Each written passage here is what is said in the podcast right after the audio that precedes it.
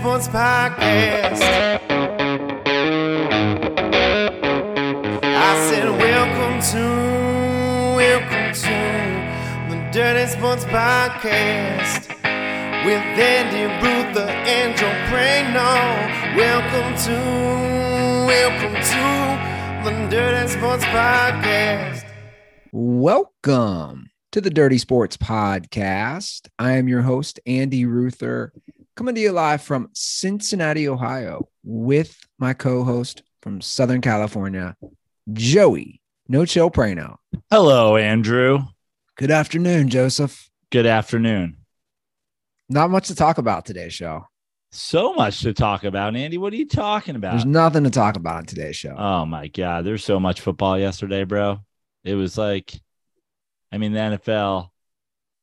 So there's so much going on. I, so I- much. I, I disagree. I think I think there's so much, and I'm and I'm glad that uh, you know we're here on a Monday to recap just all the excitement that went on in the NFL yesterday. You're a big football guy. You I love am. football. I've tried to talk other sports uh, with you. You've basically at this point said we're not allowed to, and I've given in. It's it's like it's fine. We'll talk about other sports. You know, we have we have spin-offs to this show. We'll do other sports on on our on our spin-off shows. It's basically just NFL Monday, NFL recap Monday. Let's go. I'm Giants are it. four and one. Giants beat the Packers in London. You want to dive right into that? I mean, where are we starting, Andy? That was a hell of a game, man. Was was a hell of a game. Uh 6 30 a.m. start here. So the alarm goes off. You know, the best laid plans. The alarm goes off at 6 25 a.m. Not gonna lie. Uh snoozed. I snoozed. I was like, can't do it. Can't get up at 6 25 a.m. I'm gonna give myself uh, a fucking minute. Um the uh I get up, it's already 10 10 nothing, I believe. And I'm like, here we go. I'm gonna I'm gonna pull out the uh I'll take my pillow over to the couch, I'll lay down, I'll watch the Giants lose this game. From basically the second I sat down, it was a different ball game. And shout out to Brian Daboll. I mean, I'm going to say it. I don't know what the future of the New York football Giants is uh, from a player's standpoint. Um, I think we're still, I think as much as Brian Daboll's, um, you know, pumping up Daniel Jones these days, and shout out to Daniel Jones for a great game on a bad ankle. Uh, and I don't know what the I know the the future of the receiving corps is. It's not good. It's not getting better anytime soon. Saquon Barkley is this guy going to get re-signed? Are any of these draftees on the defensive side of the ball going to pan out? Who knows? But we're four and one for one reason and one reason alone. We might have the best coach in fucking the NFC. Well, let's have to break. Uh, NFC at four and one. Best coach. I know. That's what, I'm, coach? that's what I'm saying.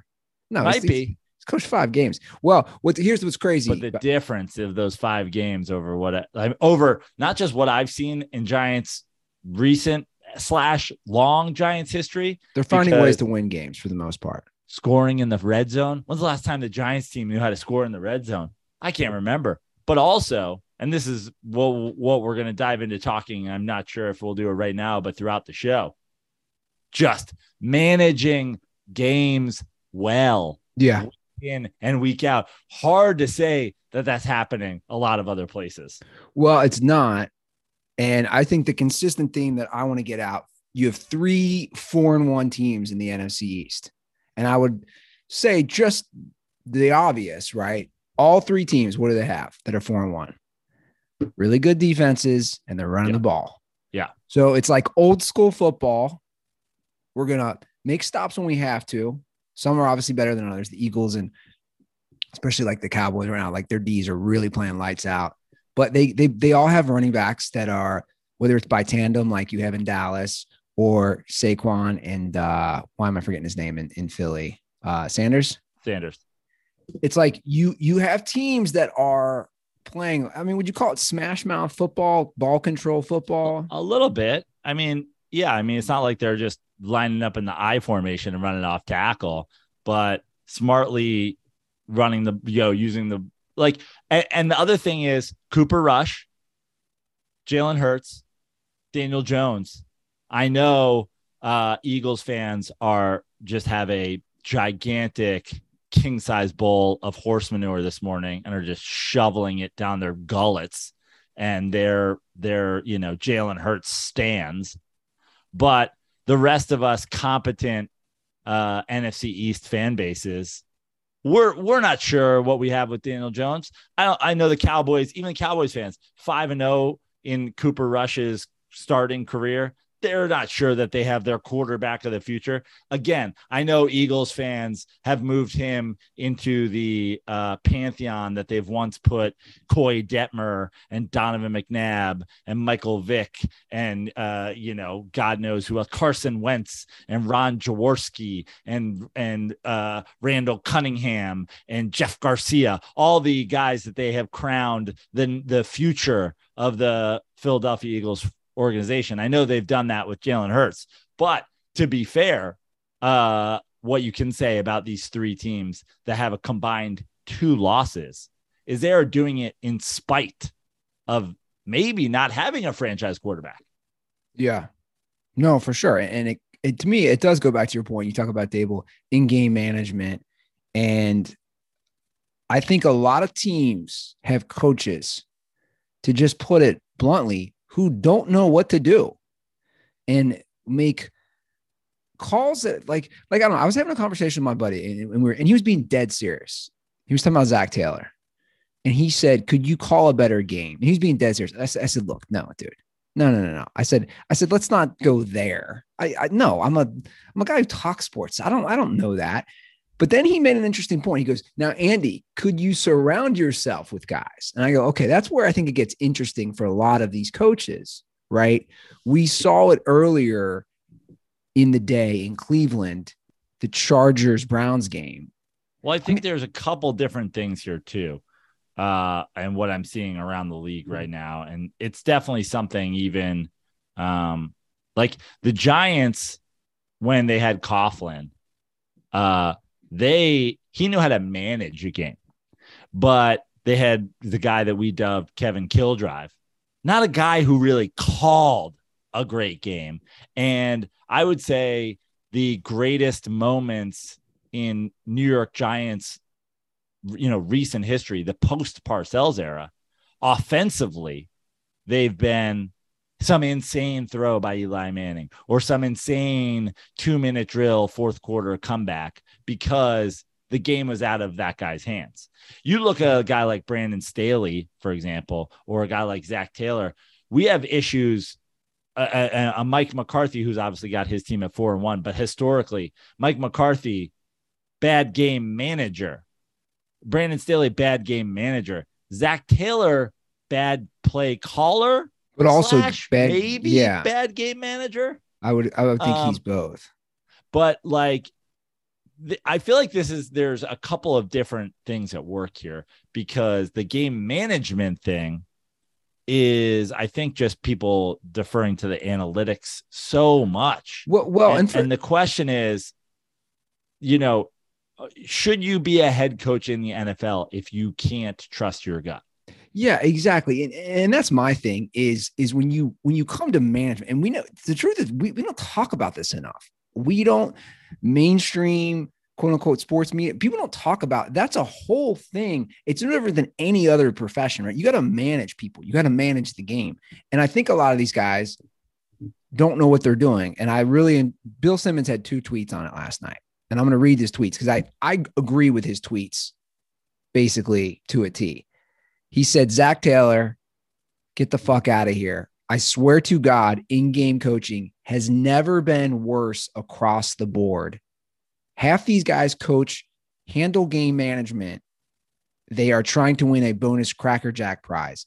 Bunch of jackasses. It's so bad. What the Bengals just did happens seven times a week. And he follows it up with you run a reverse on the two yard line and lose 12 yards. You should have to quit during the game when you do something that dumb. What is this? The Pro Bowl, a sports movie? 2022 is the year of dumbass, the year of dumbass in the NFL. We are having a dumbass revolution. Obviously, he went like he scorched the earth with that tweet. But, but pretty I, ironic though, because the play they tried to run the Eagles ran in the Super Bowl against Bill Simmons Patriots. It's the greatest moment in Philadelphia sports history. It single handedly beat the Patriots franchise.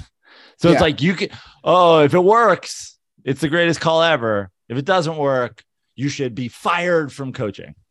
But but I think okay, so I went to I went to the university. By the way, the Giants called that play in the in London yesterday and they scored on it. Yeah, no, for sure. But it's like it's like I, so I went to the University of Cincinnati football game with my buddy on Saturday, and we actually were talking about the same thing. He and, and he and his point was, and I agree. He's like, dude, they these coaches get too cute. It's like it's like take that Bengals game. You've been driving, and your running game is actually working at this point. If it's first and goal from the two, and running the ball has been working, you you got four cracks at it. You don't run a you, you don't run the the Philly special. I I- just like and then when it comes to taking the points, I just don't get like Brandon Staley. Dude, you're on the road in a tough battle in Cleveland. It's the same way I look at the Bengals game. You're on the road. Take I- the points. I actually just think when it comes to the Brandon Staley call at the end of the game, which obviously he got bailed out. Um, I just think that you're a fucking loser if you like sit around and you go and you defend it and you say, you know, analytics say fo- there's a 51.1% chance of you winning this game if you do this, but there's a 49.4%. Like, I just think you're a fucking loser if you're sitting around talking about a a point a 1.7 analytic whatever differential in games where you're just not even considering anything that has happened. You look at the end Yes. of that fucking you you consider the end of that Broncos Colts game, which I can't wait to talk about in depth Me too. You know, as you know, but the going, the, no one scores a touchdown in the whole game, and then on fourth and one, you're like, "We're going to score a touchdown." Are you? Are you? Yeah, exactly. I say you're not going to. And exactly. I base I base this on the fact that no one's going to score a touchdown in this football game. so so exactly. So Uh, but if their your analytic percentages go up fifty, you go you you greatly you great, greatly increase your chances of winning by precisely one point six percent if you go for it and you get it. Now, is that factoring in that zero percent of people are going to score a touchdown in this football game, and therefore going for a touchdown means that you're not going to get it? No, it's not considering that. But if you did get it in a fantasy realm where you could get it. But what I don't understand is they also cherry pick the stats. I, I, would argue the analytics. So so so take that Bengals game last night, right? And and I saw the stats, and I follow the guy. I don't know if you follow him. You know, he's a Tug because Tug's an analytic guy, and I love Tug, but like this is where we disagree. He's one of those momentum isn't real, which to me is like lunacy. Like that's a, a lunatic take that momentum's not real. Anyway, that that uh is it Ben Baldwin? He posted he posted the stats on if the Bengals score a touchdown there versus kicking a field goal. I would counter that with the Bengals defense this season, which continued last night, has not given up a touchdown in the second half. That's how good their D is playing. Zero touchdowns in the second half. So my counter would be, okay, dude, you're I think it increased their chances of winning, Joe, if they scored a touchdown down there by like 19%. So it was high. I just think that the analytics in in the NFL right now, specifically in the NFL, we're we're just like you can use that to your advantage and say thank you for that information. I'm going to use that, but it's just not considering everything that's happening. If you have uh, a 2017 Honda Accord and your tires are this old and your brakes are this old and you're going this speed how long does it take you to stop? Okay, so I need X, I need 150 feet going 60 miles an hour to come to a complete stop. Okay, but now in the NFL, we're not considering it's raining. We just don't consider it. We just never consider it. There's been no touchdown scored in this game. The the the road is covered in oil. Yes. We just don't we just don't factor it in. And, We and, and that's do not factor it in. well, and that's my point with that game last night. Like I'm saying, if their defense had not given up any second half touchdowns, and it's a division. It's like a you know a classic NFC North battle. Why do you not take the field goal to tie the game, and then say, "Look, here's what I do have." Going into the final segment of the fourth quarter, I got Joe Burrow, man. I got a guy who's done it before. He shows he can do it. But we all knew, like, didn't you know, like the minute the Bengals scored and went up one, I said, they got Justin Tucker. Dude, Yeah. all the all they got to do is go a few yards. This guy is money. Like, what are you take me through? And did I not call it? Remember, I said Bengals are going to cover and they're going to lose a close game because the these decisions, and I hate, by the way, I hate that Brandon Staley to go back to that game got bailed out by a missed field goal. I hate that. Yeah. Because these coaches, I'll say it, Staley and Taylor, they win in spite of their bad coaching, in my opinion, or their bad decisions or their bad play calling. You win in spite because you have Justin Herbert, you have Joe Burrow. You're winning in spite of him. You're not winning. You're not winning because of your decisions. You're just not. Well, that's you know, listen, this is what it goes back to. And we we talk so much about quarterback play, and we talk so much about records, and we talk so much about Super Bowls, and we talk so much about all this stuff and the thing.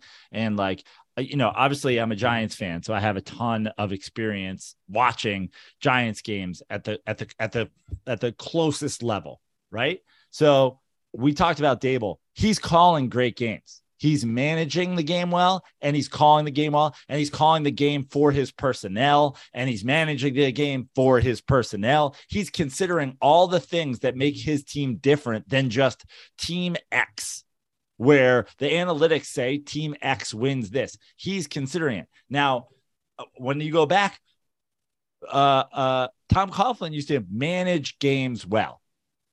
Uh, probably not analytically well, just old school. We're going to fucking make them score. We're going to do these things. Meanwhile, like I said, we've like through the entire Eli Manning era, horrible play calling. And we gave games and games and games away. So the Giants get into these situations. The, the my Super Bowl Giants got into these situations where it's like, we're going to play four games. And if we play perfect and manage them perfectly, we can win the Super Bowl. And they did it twice. But people go, oh, those are some of the worst teams to ever w- win the Super Bowl. Why? Because a Kevin Killdrive offense will never win more than 10 games. It's it's all of these little things together. When you look at a guy like Brandon Staley, everybody comes into the season saying, on paper, this is a 13 win team. Yeah. So you could win and you could win the division, but you might not achieve as great a season as you had, or have a buy that you should have, or these things because you're mismanaging games. Sure. Oh, hundred percent. I mean, you, you look at you look at the Bengals. They're now 0 2 in the division. I'm I'm saying you are now, we all know how important, right, Joe, that home playoff game is. You're now, you're now sitting behind. You only have four more division games. And let's be honest, right? You probably have to win all four of those. I, I I'd assume they would have to win all four to win the division. I want to read a tweet about Zac Taylor that we got from uh, Stolze, Cincinnati Dirtball. He said, My absolute best sports comparison I can make. The Bengals, this Bengals team is the Warriors when they had Mark Jackson at the helm. If you gave them anybody, they were going to win a lot of games. Zac Taylor is Mark Jackson. Joe Burrow is Steph Curry. Do we think that's an apt comparison? I don't, but I uh, I understand the sentiment, but I don't because first of all, what Stolze is recreating is that was the great Joe Prano call. That was the, that was Joe Prano's great NBA call of the century, right?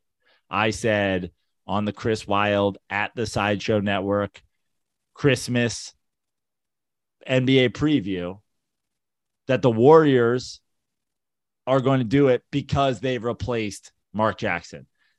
And they had such a great team that anybody could do it. Now, to be fair, Mark Jackson didn't get them to the finals the year before.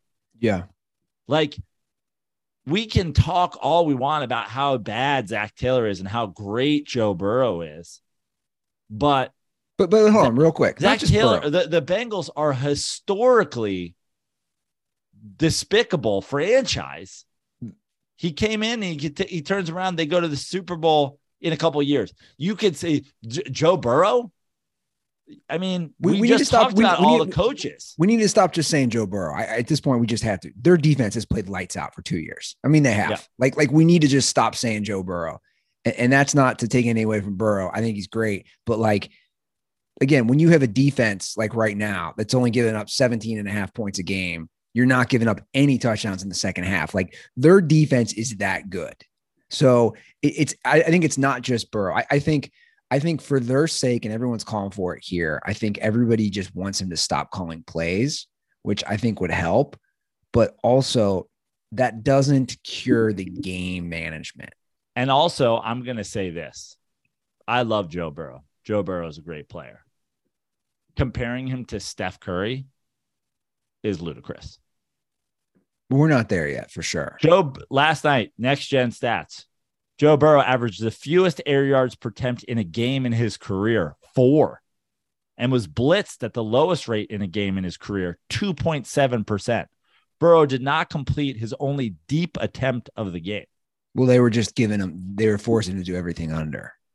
Which, which can we talk about the other quarterback on the other side? Yeah. Lamar Jackson, and I know some people might call me Lamar Jackson hater at this point. Last night was why I do not throw all that money at him. Why I do the continued franchise tag. He, I mean, he guys, he missed multiple, two, maybe three wide open touchdown passes. I mean, we're talking DB's burnt wide open. You didn't just miss one, you missed multiple. Like, I just still don't think Lamar Lamar's dynamic. No one will disagree with that. But those missed throws are why I'm like, he wants Deshaun Watson guaranteed money. Dude, you can't hit wide open guys in a primetime game. You just got to be able to do that. Yeah. And look, and look, Lamar helped him win, obviously, and his legs, his legs. I mean, the final drive, his legs, his legs always do it. Of course. No, and and again, that that that's my thing. You know, I'm I just, but this isn't even an analytics thing or a hater of thing or whatever. I mean, look, I, I'll say the same thing about my team. My team is four and one right now, and we're playing the best we've played since fucking Tom Coughlin, Eli Manning era. Do you do you get pleasure off all the haters? Everyone's calling them the worst four and one team ever. Yeah, because Bill Parcells and Andy Ruth are, you are your record. Well, look, I, I am a big fan of you are your record to a to a degree. No, I'm Yeah. saying like it. I no, I find that funny personally because you are your record. I I just think when people come in, I was reading it right because that was like trending like worst form. It's funny to me when you beat a Packers team who everybody considers a Super Bowl favorite and shut them down and, and shut them out in the second half. exactly, and then people still dunk on your team. To me, that makes no sense. They showed they're a legit team. But I'll say this about the New York Football Giants: the and and we've and we've seen it because the backups are already fucking out. The backups not the backups not available. The Giants are seven straight. They're they're, they're a another twist to the ankle or one of the headshots that Daniel Jones has taken every week away from losing seven straight football games. Because the Giants are running Daniel Jones like they don't give a fuck. And that's fair. Brian Daboll smartly is like, I'm not really concerned about the future of Daniel Jones or whether or not he's a franchise quarterback for this team or whether or not he can play next week. I got to play to win every game. But to me, if I was an outsider looking at this Giants team or the way I am looking at this Giants team as a fan, this is not sustainable. You can't run your quarterback. He already has an ankle injury this year. He's already Yeah. missing games in his best. So you can Lamar Jackson. Lamar Jackson built different. No, he's not. He's not built different. No one's built different. They're not, it's not sustainable. So if you want to fucking turn, if you want to try to make Lamar Jackson this guy who's, oh, we're going to run this style of offense. We don't give a fuck what happens. Hope we get a Super Bowl. Hope we get a Super Bowl. Maybe you do. Maybe you catch lightning in a bottle the way Cam Newton got to a Super Bowl. But he didn't win it. And he didn't go back. And three years later, He wasn't on the fucking Panthers That's my the, thing. the injuries catch up with you. and and the window, man. People just don't get it. The window. The like that's why again, the window on like a Herbert or a Burrow, these guys in their rookie deals, the window is so tight. You have to win when you're there. I mean, But it's, it's Burrow is, but- and, and listen, this is the thing about this Bengals team. Burrow is great. Burrow is was worthy of the first overall pick. Burrow has already proven himself. Burrow has to continue to grow. I agree. Burrow is not playing elite level quarterback. Straight up. You know who is though? Russell Wilson.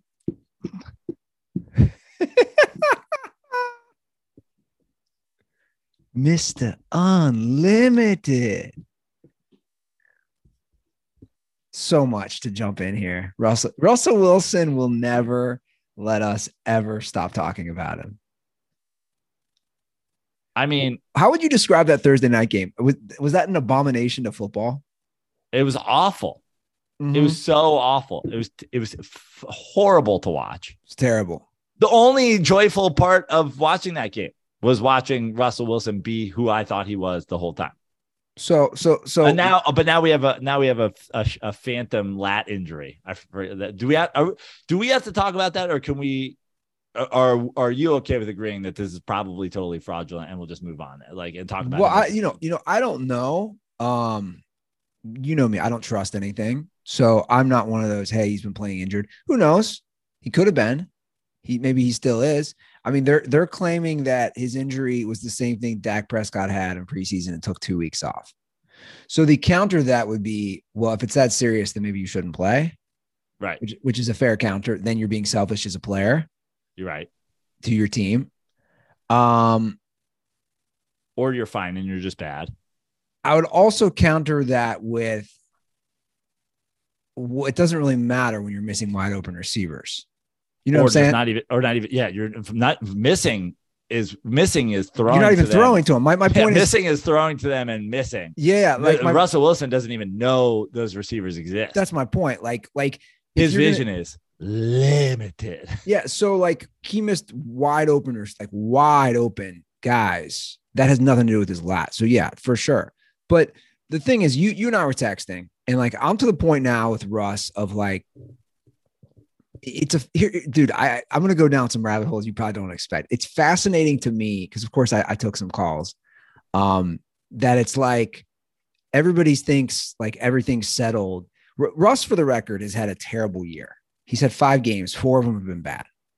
The last one was basically AIDS on a football field. No one's gonna deny that. But my argument back to that, and by the way, I'm never going to defend, and I haven't for years. I'm not defending his personal life, guys. No one's defending how he is. But my argument back is always been we have to look at the full resume, right? We have to look at 10 years with the Seahawks, right? We can't just say, oh, he's had bad year 11. Like Russell is not as bad as he was Thursday, like that's not his career, is all I'm saying. And I'm sure But- you ha- you have to agree to that. Right, but here's here's essentially my Russell Wilson thesis the whole time Okay.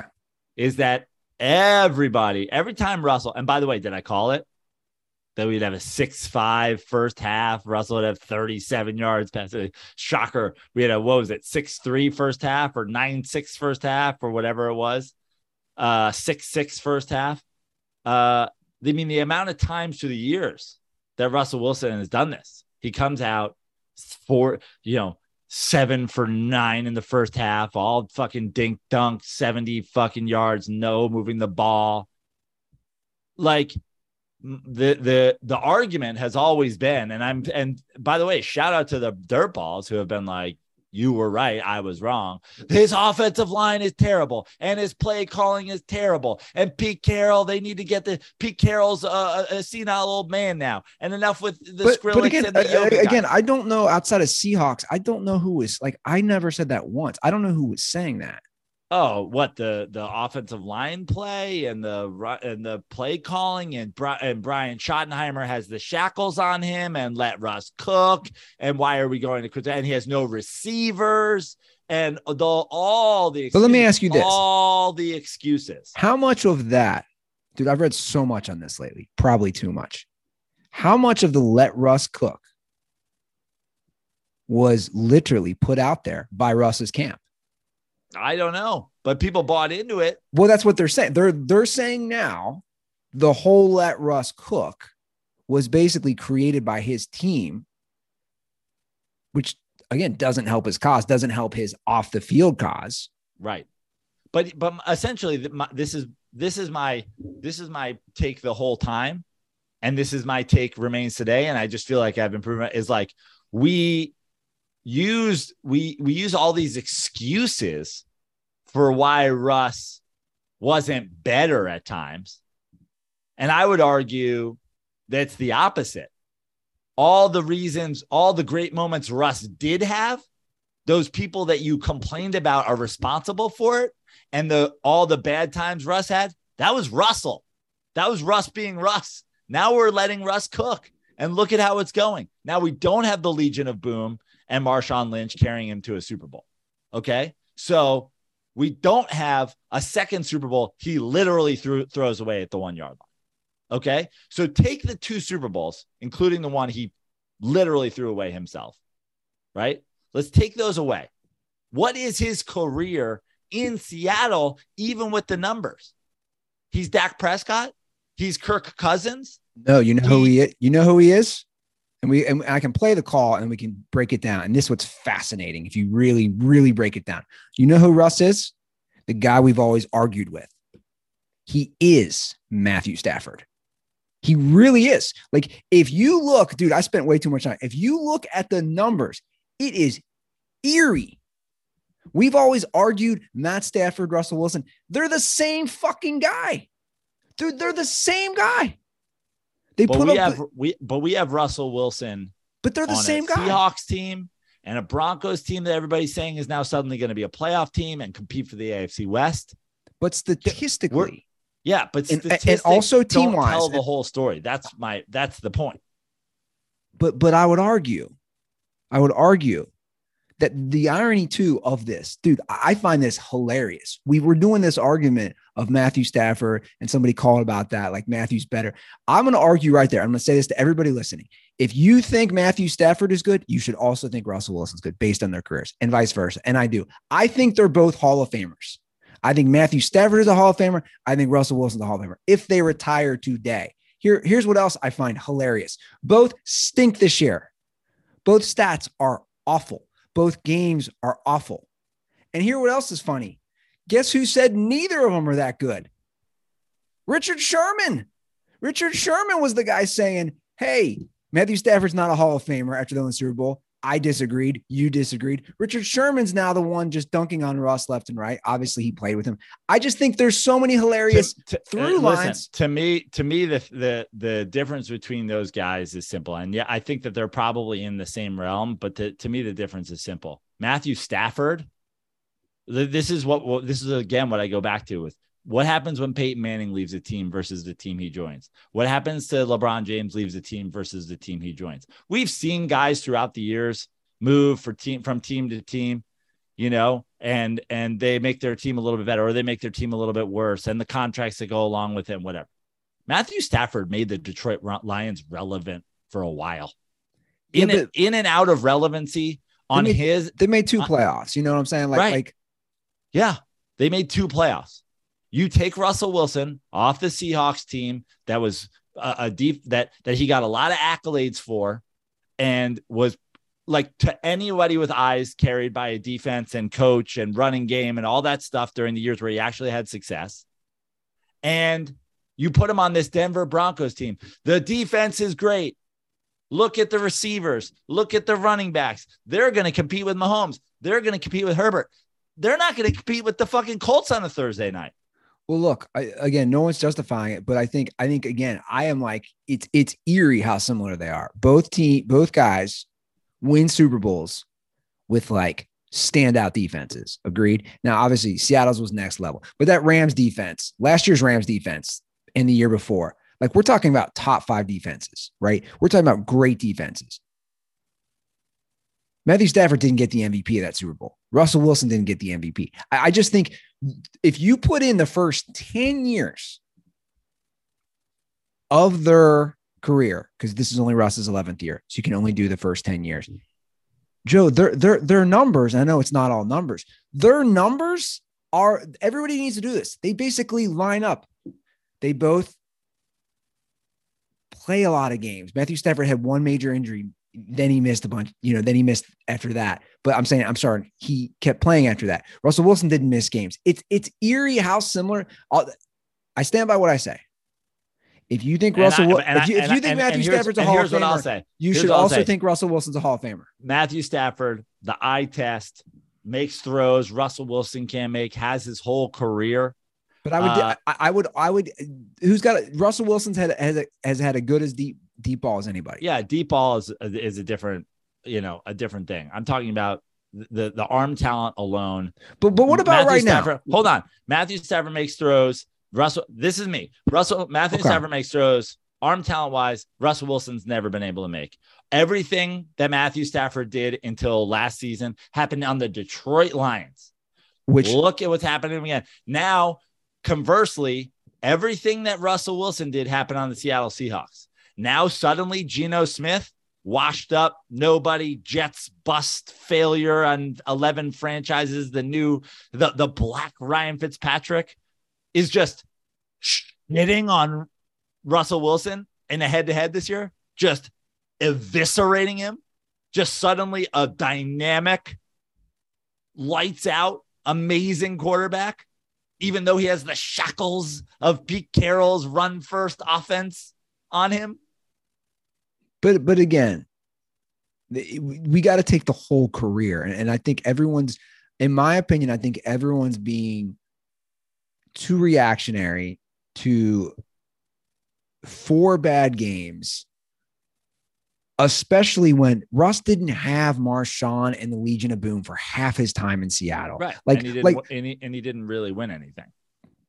Peyton Man- or Eli Manning didn't win a playoff game his last eight years. Right. His last eight years, Right. he didn't win a single playoff game. My- my- Right. It's it's not easy to win playoff games. Right. I, I I just think my point on Russell again, and I stand by it. I think if anyone is going to, you can pick Matthew Stafford over Russell Wilson or any of the callers. That doesn't bother me. But my point is, if you think Stafford's good, I think you also have to say, dude, they're both good quarterbacks. Well, I'll, my, this my point. I'm going to reiterate it for one last time. My point is simple. I have basically been saying that Russell Wilson's resume, his entire career in Seattle, is fraudulent, or at the best, smoke and mirrors. But what And does I that feel mean? like I'm my being question is, proven right. what does that mean? Look what happens when he leaves and goes elsewhere, and look what happens to the guy who comes in, steps into the team that's supposed to be the worst team in the league, and replaces him. Russell Wilson was hoisted up by Pete Carroll and a great Seahawks franchise built around him. And what did he do? He won a Super Bowl when he was on his rookie deal with a great defense. They paid him. They shouldn't have. He was a fraud. He never deserved that money. The the the franchise struggled. He wasn't a franchise But QB. they, but, but again, I they moved on from. I would him. argue they didn't struggle. They're consistently winning 10 to 12 games. it's a Super Bowl or bust league. Okay, and that's fine. But but again, I, I, I double down with it's like he's winning games, he's putting out good numbers, he's in a tough division, he performs. Dude, I'm telling you, you do a side by side on all the numbers, all of them with Matthew Stafford, come from behind wins, fourth quarter wins. I know, Dude, and all I'm saying they're is the same fucking guy. Yeah, and all I'm saying is one guy. I, this is pers- this is literally the point. One guy hoisted by being in a great situation. One guy pulled down by being in a terrible situation, Which again makes them which makes them right here. But in reality, they're not that close. But but they are. Look at this year. Look at this year. Both guys are two and three. Both guys, dude. Matthew Stafford's playing awful. Uh, no doubt about that. No doubt about that. And in fact, I think it's a legit question. Who's playing worse this year, Stafford or Russell Wilson? They're both playing poor. And Joe, guess what? They're both gonna, in my opinion, are gonna get better. They're both gonna get better. Oh, I don't think Russell Wilson's going to get better. So we disagree on that. Yeah. You you don't think he's gonna get better? I mean, But he's going to be he's, he's going to be slightly better than he's been, but I, I just don't think he's good. I've been, I, I mean, at this point, I've gone from saying he's good, he's not elite, to like, I don't think he's good. He there's he's just missing. He's just not even seeing guys. And you could be right. I'm not gonna argue that. He might be done. I'm not going to disagree with that. I think he could be done. It's year 11. Sometimes you see a decline. He could be done. I also know I was texting with CT, and I think this was a fair discussion we had. I said, CT was like, that's his, he had suffered his first major injury last year in year 10, where he had to miss some games. And CT was making an argument. He said, sometimes guys, it just fucks with them after you like, you know what I'm saying? Like a lot of guys get their injuries out of the way, so to speak. Like they might have a severe injury early in the year, early in their career, where they can bounce back from that. And I'm not using all that as an excuse, but it's like he has not looked the same since he came back from that injury. I'll just I, the, the the bottom line is, I think when you're comparing him to a Matthew Stafford type, I just think Matthew Stafford can go out and win games on his own. He did in Detroit. The the Rams so- saw an opportunity. The But so did on. Russ. That's my point. The, Rams saw an opportunity. They said, "We have a team. This is the difference. We're gonna go get the guy who's gonna make the difference." They immediately go to the Super Bowl. There's a super. There's clearly uh, a a problem with Matthew Stafford this year. A Super Bowl hangover for the Rams in general. There's a lot of different factors. The conversely with Russ, I would say that I would disagree. I, I don't believe Russ did win games on his own. I think you look at what the- Russell was in Seattle and what they're doing. I mean, why is Geno Smith suddenly an MVP candidate?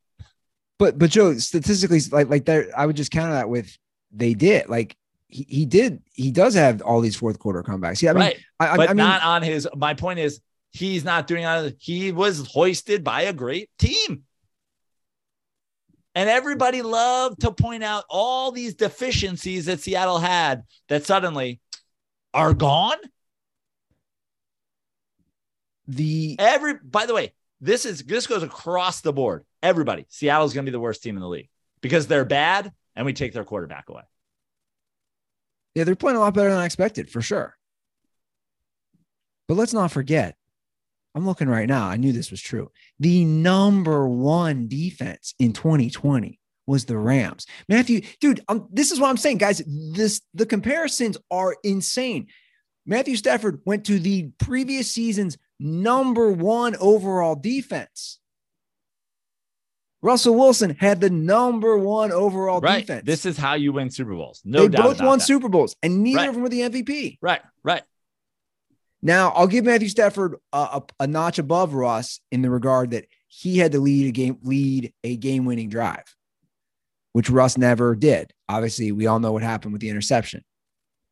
So Matthew has that on him for sure. I just think for me, at the end of the day, But again, now now how are the Detroit Lions doing? but they always sucked How when he was there too. They sucked when he was there too. That's all I'm saying. They're- Like, like, like the, the Lions sucked when Stafford was there too. Like, it's not like they were good. Like, let, let's not no, but making the playoffs, but like making the playoffs with the fucking Detroit Lions is something. Being the quarterback that leads the Detroit Lions to the playoffs is something.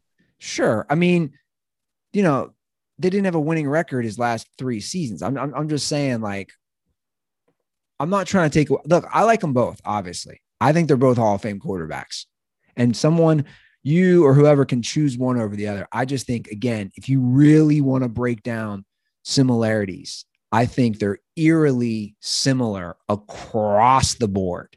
Even okay, but now, but now, but here, now here's my question for you, Andy. Just explain Geno Smith to me right now. I don't know. I don't have an explanation. Is G, this has been Geno Smith the whole time, and he's been on terrible teams?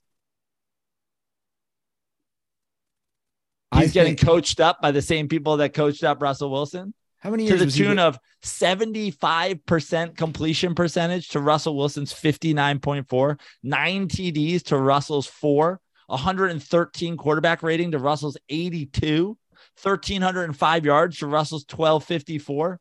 He's he's dominating Russell Wilson statistically, dominating him. It's wild. And no one's going to disagree that the Seahawks are not a well run organization. I, I think they're a top 10 well run NFL franchise. No one's going to disagree to that. I'm not going to disagree with that at all.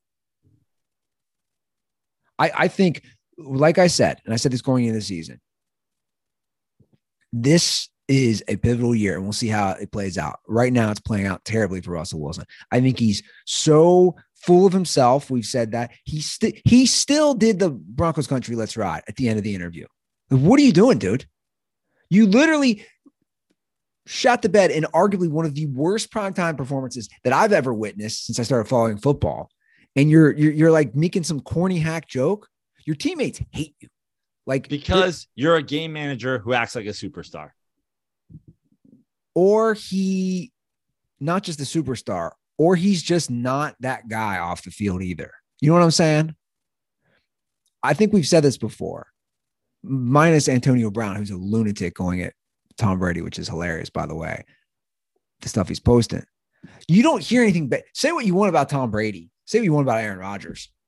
I've never heard a ex teammate say a bad thing about him. Everyone. I mean, oh, how about how about the four and a half minute clip I sent you of Matthew Stafford? I think that was his rookie year or his second year. The four and a half minute clip where he's on Yeah. the sideline, writhing in pain, comes up, throws throws the touchdown. They win the game. That this is this. is, I think it was year one. The teammates in the four and a half minute clip, the teammates and coaches yeah. that literally say, "I love you." Like Sure. how many people have you said I love you to in your life, Andy? Matthew Stafford's got eight guys in four minutes going, I love you. No, for sure. That's that's what I'm Meanwhile, saying. R- Richard Sherman's going like, I hate Russell Wilson's guts. like like not just former teammates. It's obvious. We see the pictures. We see the memes. Like no one likes. Did you see the Kyle Brandt rant on NFL Yeah. Network? And I felt like he said things. Take it what you want, but he said things which I found myself agreeing with. And again, I think he married a pop star and he's got a whole team behind him and he's got the Jesus shit. It's all for show, dude. Even like the Yeah. Derek Carr trading jerseys, I don't trust you're fake. And that's what Kyle Brandt said. And I think he's fake. So I don't disagree with any of that. I agree. I agree with the whole thing, Andy. I think Russell Wilson is a fraud. But, I, again, I don't know what that means. Like, I think it's exactly what it means. His for his whole everything about him is fraudulent. His personality is fraudulent. The way he acts is fraudulent. okay, I I, agree would with say that. his resume is fraudulent. but see, that's where say- that's where I disagree. The resume. I think is- everything the guy's a game manager and he got a Super Bowl early in his career. Congratulations. And then he turned and then it actually ruined him. It ruined him. Everybody fucking hated him. He started getting money he shouldn't have gotten because he's a fraud. But He how do we take his away? teammates hated him because he's a fraud. How do we take away ten he- years his of consistency? His coaches are getting thrown under the bus. Could imagine being a Seahawks fan that demanded you get rid of Pete Carroll and keep Russell Wilson right now. You should literally kill yourself. You should, like the majority of fucking alt rock frontmen in the history of your city, you should kill yourself. Get a fucking shotgun and Kurt Cobain yourself. The audacity, the audacity to still be on planet Earth being a Seahawks fan, calling for the the firing of Pete Carroll and throwing your allegiance behind Russell Wilson, only to have Geno Smith come in and fucking be like, he's better than Russell Wilson. Russell Wilson leave and be awful. You should fucking jump into the Puget Sound. You should fucking Chris Cornell yourself. How dare you? You should not be allowed on Earth anymore. Is it Puget Sound, Seattle? I believe it is. I wasn't sure. I, I don't know the geography there that too well. Look, end of day, we, we we clearly still find some some disagreements, which is fine. Um, I think he's a fraud on all fronts. We agree there, except for I think, like I said, ten years of a resume to me it speaks for itself. Like ten years, man. We're not talking three years. We're I talking know, but we are we've been arguing for the last five. This is essentially what I've been saying the whole time. Smoke and mirrors. you know, like I said, I think it comes down to playoffs. But like your your boy Eli didn't win a playoff game his last eight years. Yeah, Russell, and I, and I would Wilson won a road playoff game in 2019. listen. And here's the thing. Here's the thing. Again, again. I mean, you look at the you look at what's happening with the Giants right now, and don't get me started because I have already hinted about this on the dirty slides, and I've talked about it on this show. But I can't tell. Don't even get me started on the situation the the situation behind the scenes. New York Giants, but the New York Giants, a once great franchise. When the Wellington Mara, Wellington Mara is long gone. Eli Manning, Eli Manning was essentially Matthew Stafford in Detroit. Eli Manning was uh, carrying on his back the, the- the- Oh, single-handedly, like fucking Thor or fucking Iron Man, keeping a once proud franchise from falling into the mud. And and finally, we have a glimmer of hope. Without Eli Manning, the I mean, the Giants were should, would have been the Lions for a decade. And in that decade, they got a Super Bowl.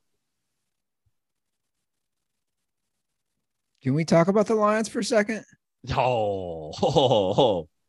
There's there's a there's a point we can agree on. The Dan Campbell grit experiment, we're the we're the only like like bro. I, I feel like people must be sick of us talking about Russell Wilson. They must be sick of me talking about Eli Manning. They must be sick of all. They, there's a lot of things that people are sick of right now. They're probably sick of us raging on analytics, and I know they're sick of us talking about the Detroit Lions, and they should be because us and everybody else, including Lions fans, including any person who works in like Detroit sports radio, they don't deserve this attention. You're just the same old fucking bad you always were. Because what do you do? You're a fucking terrible franchise that hires terrible people, that drafts terrible people. You don't know what you're doing. You've never been good. You've you like the uh, You again ruined two Hall of Famers. again three. Matthew Stafford escaped. But yeah, true. the- three uh, like the the the greatest running back in history is the grading greatest running back in history because he put up almost the greatest numbers ever and he did it in Detroit. Calvin Johnson, arguably the greatest receiver of all time in the short amount of time he played. Obviously, he's never going to have the longevity numbers because he had to escape, but arguably did that much bigger because he did it in Detroit. Doing it in Detroit versus doing it with Bill Walsh and Joe Montana and Steve Young can't even be compared. Matthew Stafford making the playoffs twice. The Detroit Campbell. Lions fucking stink. Yeah. They lost. surprise, surprise. You fucking you you hired a bobblehead doll to be your head coach. He actually called into the show. He called in again. We heard from Dan Campbell a few weeks ago. He called back. Love it. Dirty Sports. It's your man, uh, Dan Campbell. I called earlier, but it was a two-minute call. I was kind of hot after the big loss, but I'll, I'll sum I'll summarize it in about a minute here, man. Listen, I I told the guys after the game. I didn't I didn't want to tell them before the week, but as of Thursday, I knew there was a black cloud hanging over that game, man. We had a chance to make up some ground against Green Bay, great football team. Fumbled it in London. Congrats, Prano, on the win, man. But here's the deal, man. No matter how gritty you are, I don't care if you got four ass cheeks and 35 toes. There's nothing you're going to do, man, to upset the Ruther curse. I try to tell Mrs. Ford that, man. Try to tell the team that after the game, man. But they're pretty broke up. We had the number one offense in the league, man, playing against the third string quarterback, Zappa Dappa Doo, man. Ruther Kurtz come in like I said, Metallica, man. The light you see at the end of the tunnel is just a freight train coming your way, man. So I'm going to end it on that Metallica quote. You guys know any jobs opening up about January or so, man? I think I might need one. So Ah, November, probably. I'm on Indeed, man. Stay dirty. Fuck you, Ruther. You cursed me. The good Not only, Dan not only did I, not only did I take them against you, I took them in my pick six league. Why? What? I- Who are you, bro? What are you doing? Because you know what? Like I said, I was like, oh, they'll lose. They'll keep it close.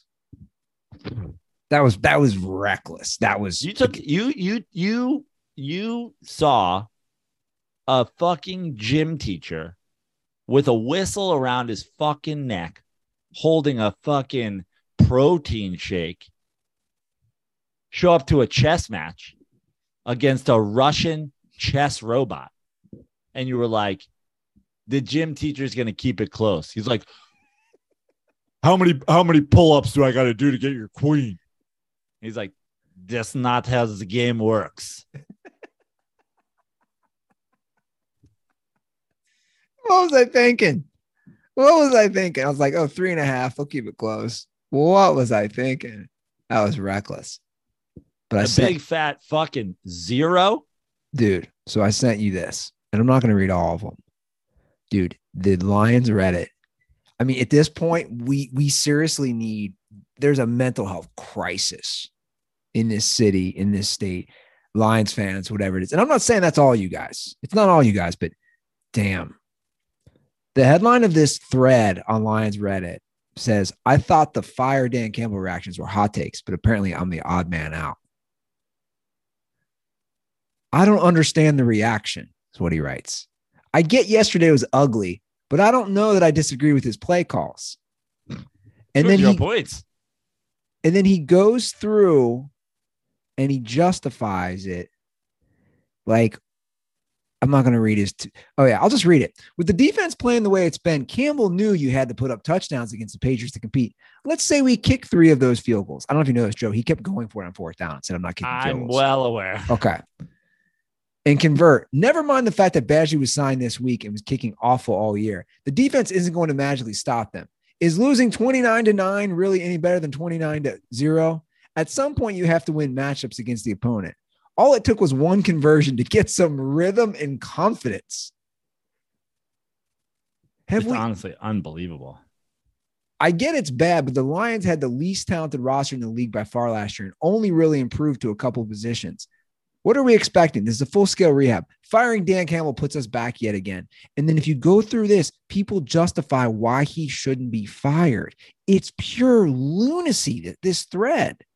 Well, it's it's funny because I you know you said you're not going to read all of them. I actually want to do this. I want to.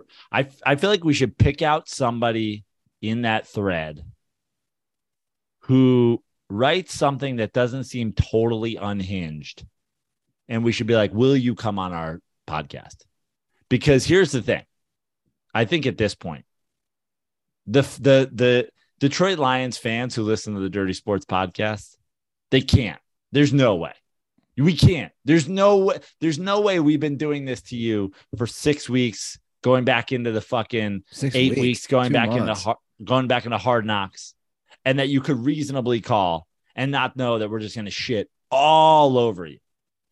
And so I almost wanted to be out from outside of the dirty sports realm. I mean, I got I got a I got a message from Cat Jason Kid saying, uh, you know, you essentially you were right, I was wrong. Uh, I got to imagine, you know, I don't know, Tigers fan mags and uh, uh, you know, whoever else is out there that's defending this kind of guy the whole time have got to be like, there's no, well, it's over. So, so can I But, read? but Lions Reddit has I- yeah. since going back to last Thanksgiving, been a magical place to just see the unhinged Lions fan. I feel like we've got to find one that's I, I found one. I found one. unhinged. Dude, they're all unhinged. This guy says, this guy says four hours ago, I'm losing faith in Campbell, admittedly, but anyone calling for him to be fired is overreacting.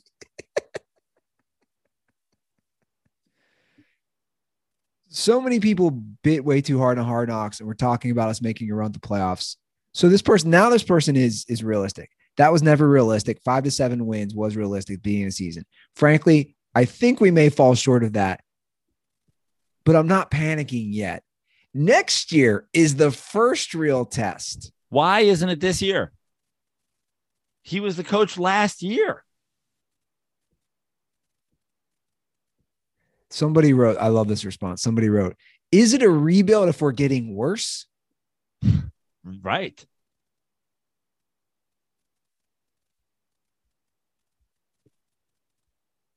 I mean, dude, if you go through this whole thread, he won three games last year. He won three games last year, and he's won. He's he's won one. look, their over under was six and a half. You and I both said ride that under hard.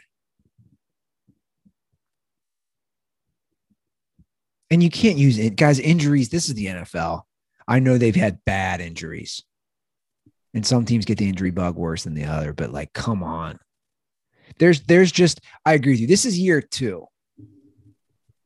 Like in the modern era, in the modern age, I should say, the last 10 years, you got to basically, you got to turn it around by year two, by year three, like year three for sure. Like, I, I just, that's a great segue. Look what the Panthers did today. Look what the Yeah. Panthers did. They said, sorry, Matt Rhule, you're one and four. You've sucked. You've sucked. You've sucked as a coach. You've been, you're not performing, dude. You're 11 and 27 overall. You've sucked. Matt Bye. Rhule had more wins last year than Dan Campbell has last year and this year combined.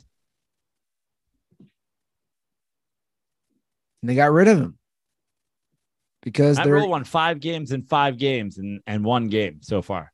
And five games isn't good. yeah. But at this point, Dan Campbell's not winning five games. You don't think? What are we talking about?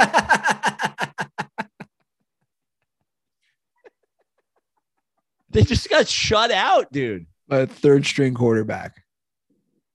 Remember when we went through and we thought that we, they might get to nine wins if we gave them literally every single freebie? Yeah. It's bad. And, and by the way, for the record, I do understand you don't want to rotate coaches every two to three years, but oh my just God, they have a bye next week. Thank God, huh? but you just can't hire this guy. Like like this was the wrong hire. This was just- this this was this was the Bengals back in the day hiring Don Shula's kid because he was a fucking Shula. Dude. They so let's do it again. All right. They're at go. one and four. They're at one and four. They got 12 games left.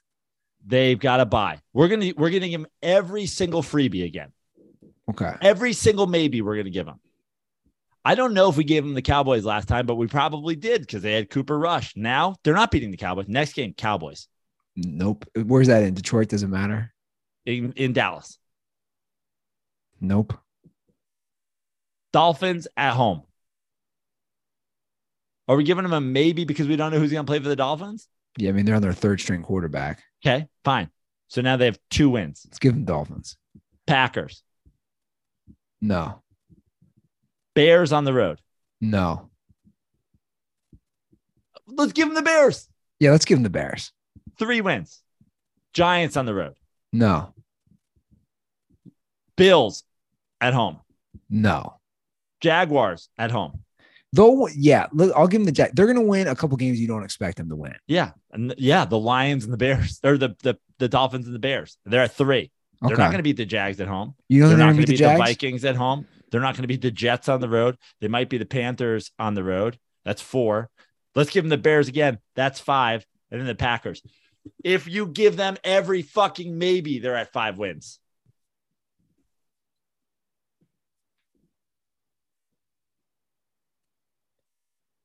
What was the over under? Six and a half? Six and a half.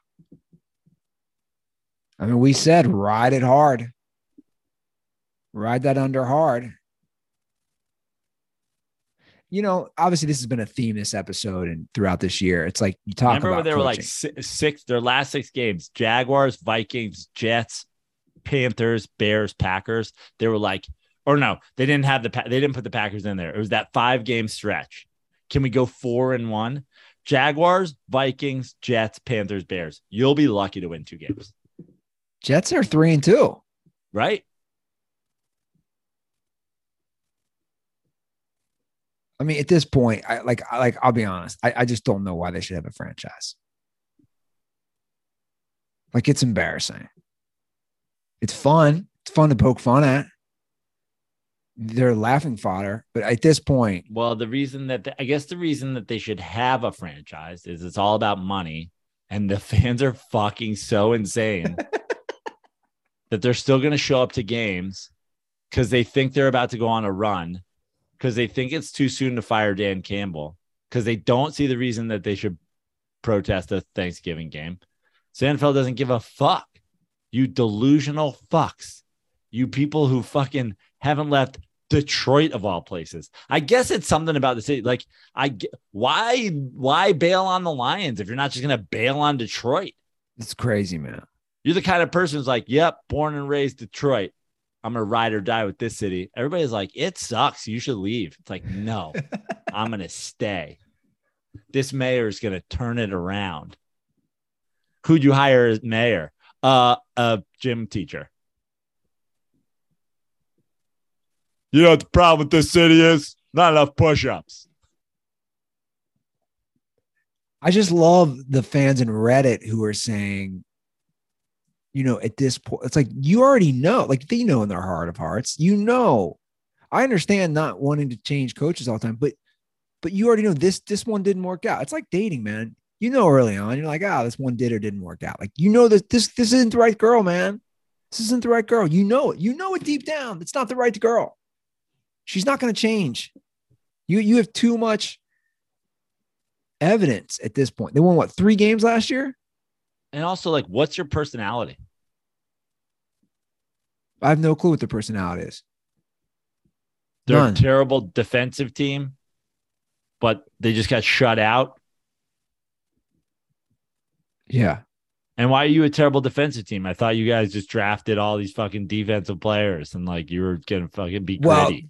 To me, that's what are you? What's your personality is huge, right? Like if I don't know your personality, I can look at most teams and say, okay, this is their. We've discussed that about the Bears, right? Like what's their personality? We don't know. That's why the Bears are struggling. What what right? do you have a good defense? Can you score points? We don't know. And listen, I'm not I'm not saying this to go back to shit on Russ again, but I'm gonna say it because I think it's a great example. They don't have a Is- personality.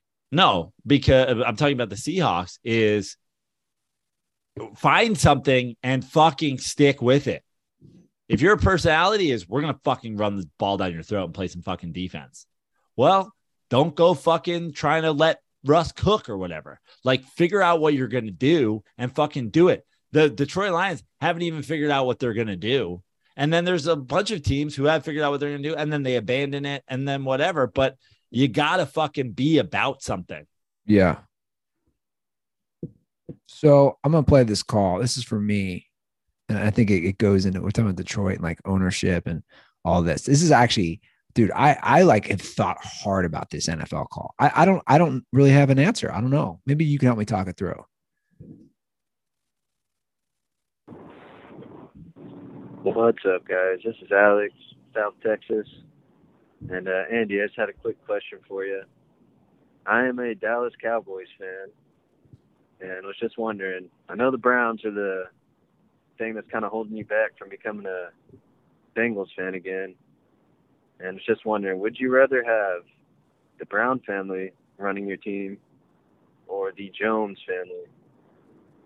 So if Jerry came in, has your new GM, president and owner, would you be more likely to come back to the Bengals, or would you rather ride it out with the Browns? All right, fellas, stay dirty. And I- condoms are for anybody that is putting fucking salt on a McGriddle.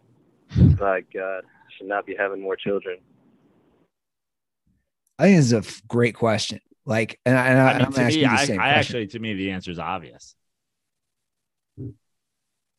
Really? Well, Yeah. well, well, here, let, let me ex- let me explain what my thought process is. So with Jerry Jones, you have money's not an issue. He'll sign anybody.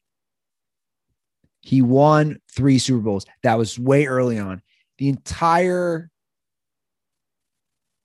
team is Jones people, as far as like the upper level management. The Bengals, same thing with the Browns. The entire upper management is his daughter, his daughter's husband. It's it's Brown related people. They've never won a Super Bowl. They're tight. Money is an issue for them. It's the only business they have is the Bengals. Like to be honest, everybody's even discussing where does the cash come from to pay Joe Burrow. That's that's a legit problem for like a Bengals franchise. They don't have another they don't have another business. They have to find you know two hundred million dollars cash. So that begs the question: They're both family run. I like it's tough for me. But it's not tough because basically you're saying everything that is bad about the Cowboys ownership, the Cincinnati Bengals mimic. Correct. But everything that's bad about the Cincinnati Bengals ownership, the Cowboys don't mimic. They have they probably have 14 indoor facilities. Every fucking offensive player has their own indoor facility that they practice in. You don't have to go to a fucking you it's not like if the kicker kicks a fucking tundra, you fucking win a truck or whatever shit they do in fucking Cincinnati. This guy the, Jerry World is a fucking goddamn we went. It's amazing. It's Yeah. a fucking eighth wonder of the world. Sure. It's glorious to fucking go to a game there. You fucking have all the signings. You have all the things. You not like every once in a while, if you're a shitty owner and you have shitty management, you still will shitty your way into a fucking elite player like Joe Burrow. Then you got to be able to keep him and protect him and whatever. The Cowboys have the money. They just started fuck. I mean, fuck, they paid Dak. Yeah. I guess I wasn't thinking all this. Basically, you're saying it's got to be the Joneses. It's got to be the Joneses. Everything that's bad about the Joneses is bad about the Browns, but everything that's bad about the Browns isn't bad about the Joneses. Yeah, you're right. I didn't think about it that way. That's true. Yeah, no, you're right. Keeping these guys wouldn't be an issue. Keeping any of these guys, pay all. Now, if them. you were like, now listen, if you were going to say, you know, the Atlanta, the uh, Oakland Athletics, you know, they're cheap and they don't give a fuck and they're going to lose their team because they won't build a stadium and blah, blah, blah. But they smartly put these teams together and they think about their finances when they're and they they do everything they can to maximize the money. That's a different fucking story. The the Browns are just the Joneses, but poor. yeah, no, you're right. That they are. It's the exact same thing without the money. I know. And that's why, for the record, I didn't say this. Everyone in Cincinnati, the, the joke now is start a GoFundMe for Sean Payton. Like that's like even since last night, the whole Cincinnati trend I've noticed is like we need Sean Payton. Sean Payton would for sure, and, and I think he probably would. They're like if he knew he had Burrow. I, have you seen Joe Burrow? Have you seen his quote? I guess Yeah. Sean Payton's got this famous quote. He said Joe Burrow is Drew Brees, but but however many inches, like five or six inches taller. Like Right. that's his quote. He's like, I look at him and he's Drew Brees, but taller. So like the joke is, hey, how do we get Sean Payton to take over this offense? Which obviously would change everything, but that's gonna be that's gonna be the problem. And I think Bengals fans know it. Dude, Marvin Lewis was here 16 years.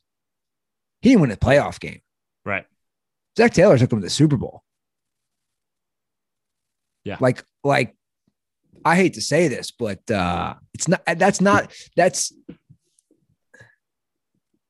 I don't know. I, I- like it's one of those things you're almost like, was is that long term going to be against their own franchise, like Right. their fan base?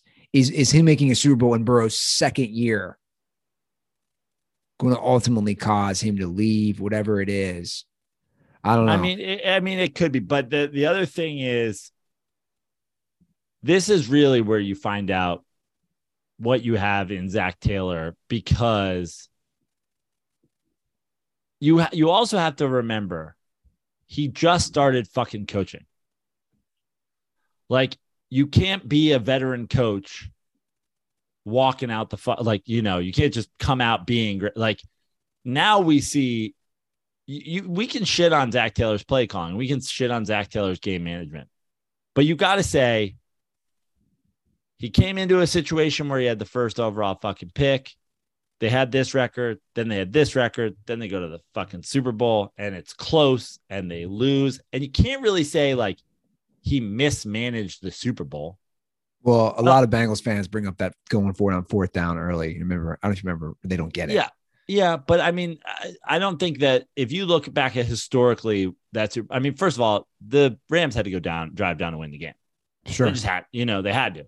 So it's not like you you, you pissed this Super Bowl away. Oh, and there's this this horrible play call that cost them the, the game, whatever. Um, even even the final drive of the of the Bengals in the game. I would say you got to give credit where credit's due, and to the Rams and the defense and Aaron Donald and all the things that happened on that final drive. Like they were moving the ball too, and then they just stopped. They got stopped. Um, but now you have a Super Bowl hangover year. You're two and three. You just lost your division game to the Ravens. You lost another division game to start the year to the Steelers. Like, I don't think that the Browns, or sorry, that the Bengals franchise or the Brown family or whoever should be looking at Zac Taylor like in any sort of hot seat situation.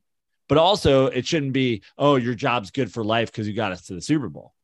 You need to see how a coach who's in his third or fourth, year or whatever it is adjust to this now. No, for sure. Well, look, if you look, we, we just did it with the Lions. If you look at their schedule now, I think their next five games, Joe, are all winnable. And I think they have to take four of their next five at Saints, Falcons at home, at Browns, Panthers at home, at Steelers. I would argue those are those are five very winnable games, even the tough division ones on the road. I would argue the Bengals have to take four of the next five. And I think they can. But I agree with you. Things have to change. And the expectations, which look, as someone who lives in this city, I actually like it. I liked it. Finally, all those years, that was always my knock. The expectations were so low. Finally, the fans are saying, hey, we got to the Super Bowl. We have this offense. We're just not scoring points. Like, how do we not score points? I know Tee Higgins is out last night, but like, how do they not score points? I mean, even the next six games, you got they they have the Titans after that, and then they go to Chiefs. Then they they have the Chiefs at home. So you they're they're two and three. They have six games. Yeah, you got to be. You know, you got to go five one. You got to be seven and four. Yeah, when the Chiefs come to town. Sure. You, you kind of got to be. Yeah. Well, right now, you know, obviously the AFC, you have the Bills. We'll see how the Chiefs play tonight. I put the Chiefs right up there. The Bills are uh, above everyone in the NFL, I'd, I'd say right now, even the Chiefs. I think the Bills are that good. Well, we'll see the Chiefs tonight. I mean, I I picked I picked a little backdoor card tonight. You so need it, we'll by see. the way. You need it. I know it started off hot this week and then it fell apart. Yeah. Quickly fell apart with little points here and points there, a little one one point Bengals hang on and a one point fucking Vikings. Vikings half Bears. point hook and the Saints. Uh, I think I know Yeah, I got the Saints. You got the Saints. Yeah. I was trusting Gino in that one. Yeah. But the Seahawks D is not good this year. No. That call against the Falcons was so bad, so bad. That call, roughing the passer, whatever it was in sportsmanlike, the technicality, I don't know, on Tom Brady was so bad, so bad, man. It's ridiculous, and it's why it's why people talk about the NFL being rigged, and it's why people talk about Tom Brady never being fucking getting every fucking call. It, it, it, at this point, it almost feels like you have an opportunity on that play. You're either giving Tom Brady that call because it's Tom Brady, or you can't make that call because you're like, man, I don't want to be the asshole that fucking just gives. T-. Like, it's not a borderline call. Yeah. Who thinks that's a like? I'm sure there's. I'm sure fucking you know Bucs fans and Goldberg and Tom Brady fans, but anybody reasonable. No, like, I don't think anybody. I don't. I don't think anybody defends that. That's a tackle. That's a normal tackle. And he doubled down on it, the ref. I think it was Jerome Boger. And he said, uh, you know, he didn't have to throw him down at the end. That, that's that's that is a way to ruin a game. And, and I agree with you. It makes people question the integrity, whether it's fixed. The NFL doesn't want to see Tom Brady fall to two and three. And they don't want to see them second place in the division to the Atlanta Falcons with Marcus Mariota. That that is hundred percent a call where I question: Is this fixed? I'll just be honest. I do, Joe. I question: Is this fixed? It hundred percent makes me question that. Here you go. I knew I'd find it. Covering the Bucs since 2013, Greg Auman. Here's the play where Vita Vea drew a 15 yard penalty for roughing the passer. Falcons guard Chris Lindstrom is pushing him toward Mariota on the play, and Vea just runs into the quarterback after the throw. Yeah, you know what the difference is? After the throw.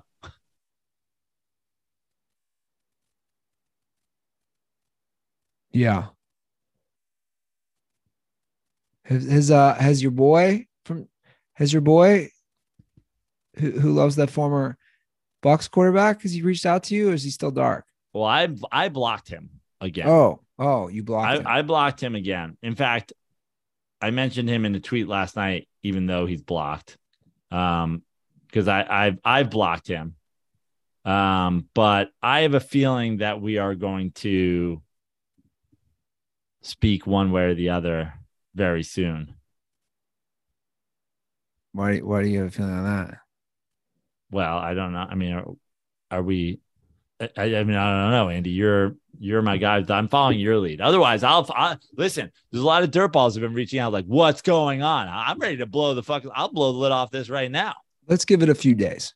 See? So you're like, what do you mean? I'm just I'm just toying it up, teasing it up a little. We're speaking t- of Jameis one of one, by the way. I am speaking of Jameis one on one. I'll tell you some things off air. Um, but yeah, no no major new updates. But uh like I said before, we got him. A lot of things waiting and a lot of things just like hanging here in the ether. A lot of things like, you know, Like your Mets losing. yeah. Is it like no? But is is Kyle Aronofsky's Hall of Fame candidacy? Is like is this like make or break? Is this like what pushes him over? Do we have Well, to let me put it this way: we, we, we talk about a lot about Hall of Famers today. If we is who if if he is who we think he is, I mean, how do you not put the guy in the Hall of Fame? Like, yeah, that's like what I'm saying. But this It- is like a Super Bowl MVP, right? This is like, well, then he's just in. It's like the difference between oh yeah, like like without this, Kyle is Philip Rivers. With this, he's Eli Manning, right? yeah. I mean, if if if this he might be plays a Hall out, of Famer either way. sure, and he could. If if if this plays out the way we think it is, yeah, he's he's definitely in. Also, if it's not who we think it is, it's pretty hilarious. Yeah. Based on what's happening. Everyone's like, shut the fuck up and tell us. Yeah. In due time, dirt balls. in due time. Um, probably Thursday. So look look look forward for uh Jameis one of a one of one update on Thursday. I just mentioned it. How are you holding up? I, I didn't want to kill you with the Mets thing. Did you crack open a Miller Lite? Like, like, like It's realistically, been, it's been sitting here. It's been sitting here the whole show, Andy. It's been So, sitting like- here. I was just waiting for you to ask to force me to talk about it. And now the Miller Lite is cracked. Miller Lite, the number one pills pilsner in the world for drowning your sorrows. well, we don't advocate that, but but you know, you I don't like when we say that. But but my point is, like, I don't give a fuck what they like, Andy. on a scale of one to ten, give me your disappointment level. Ten being the highest. Is it ten? No, no. I think a disappointment level. Um, I think there's a couple different. Here's here's how just. I mean, listen. If they'd won 60 games this year, I'd be more disappointed, right? Yeah. Got got to be a 10. You know, a 10's got to be coming into this year with high expectations and being awful. Um, a nine's got to be missing the playoffs entirely. Um, and eight's got to be. I think. I mean, I think I'm more disappointed in in a way if we go a little further and then lose. You know, um, and then seven is probably where I'm at, which is great season, horribly disappointing final week, horribly disappointing showing in the playoffs. My disappointment, you know, I, there's a lot of Mets fans out there that are handling this in different ways. Um, I feel like I'm handling it right because I am smarter about this franchise and more realistic about this franchise than I think a lot of people are. I've seen a lot of people with like aggressive positivity. We won 101 games. Yeah, and what? Then there's a lot of people. This team is going to suck for a long time now. This was our opportunity, and we blew it. My disappointment about this Mets team and where I'm at right now, and I'm not really sure where I'm at in terms of the outlook going forward, because I think a big part of how I will feel about the 2023 Mets is tied to some of my disappointment about the 2022 Mets, which is this. Um, God, I don't even, I don't know if if I start where to start. I'll say this. I think the first failure of this team was the deadline. Uh, we lose to the team with Juan Soto. Was Juan Soto huge in this uh, series for them? No. But we lost to the team that got Juan Soto. Was Josh Bell's home run that opened the fucking series huge? Yeah, it was. Did Josh Bell, was Josh Bell the throw in to the Juan Soto deal? who could have been our DH instead of us going around and trying to justify the Daniel Vogelbach and Darren, Darin Ruf DH platoon. Yeah. Did we have bullpen issues down the stretch because we didn't do anything essentially at the deadline? And the Phillies who go and get Robertson, have him come in in a game and be great, and now they're moving on?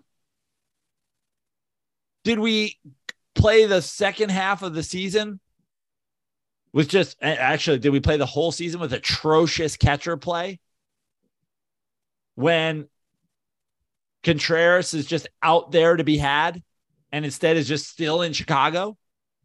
The big disappointment for me was this deadline because everybody said, why are we going to mortgage some sort of future to win now when we have a great team going forward?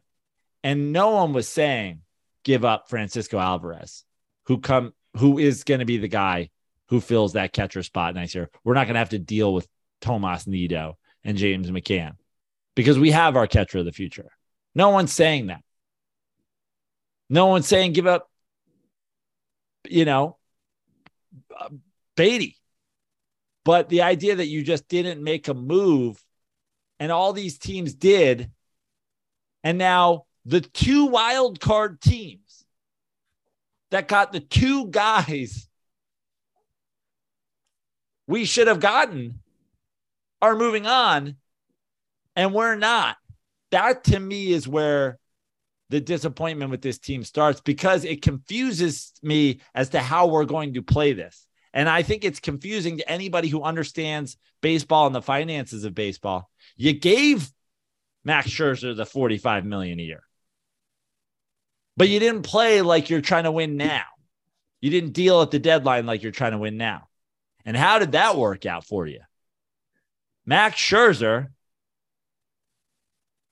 who like Russell Wilson, I have used the word fraudulent to describe in the past.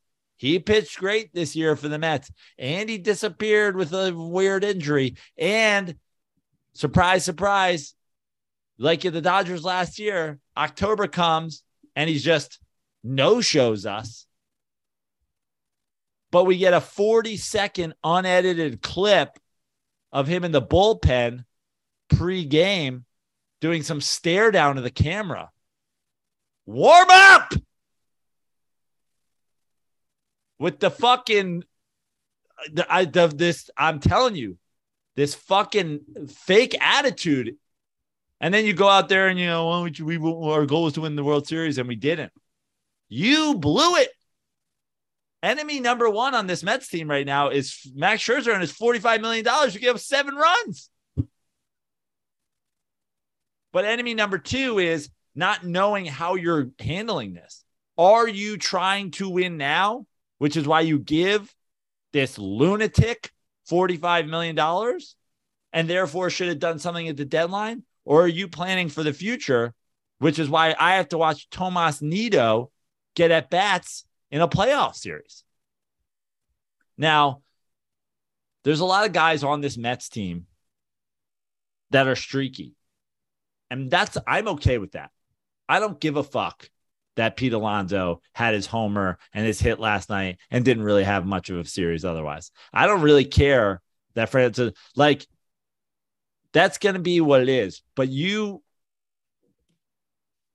the, the, and I really don't have any problem with Buck's management. I think Buck had one managerial failure, and that was well, fucking with the rotation in Atlanta. But you were confident, right? Like, I'm just because that. So, like, so, like, you made, you were confident they were going to outperform the Yankees. You were confident they were going to outperform the Braves.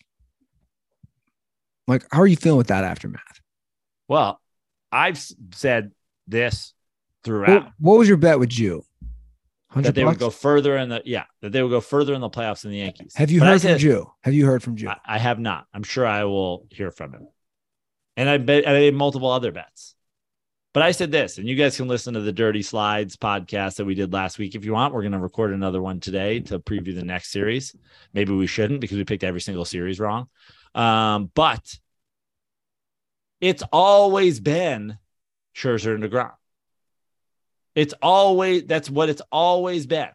I like our chances. Scherzer and DeGrom. DeGrom showed up.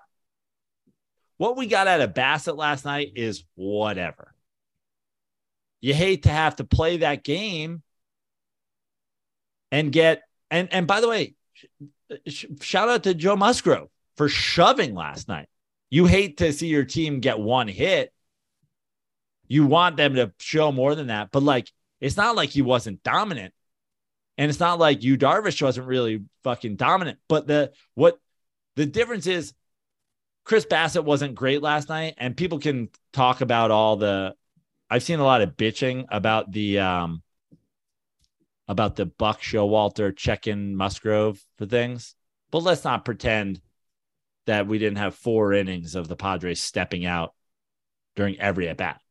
Like, I would argue that the Padres were doing some fucking dirty gamesmanship for half of a game before Buck even stepped out of the thing. So let's leave that aside. Um, let's just like leave that conversation. Maybe we'll dive into that a little bit more on today's dirty slides because that's going down a dark fucking pit of despair that we don't have to. But but just you can't be a Padres fan out there being like, man, fucking Buck being a bitch. Like you guys did this for the whole game. So props to Musgrove for shoving.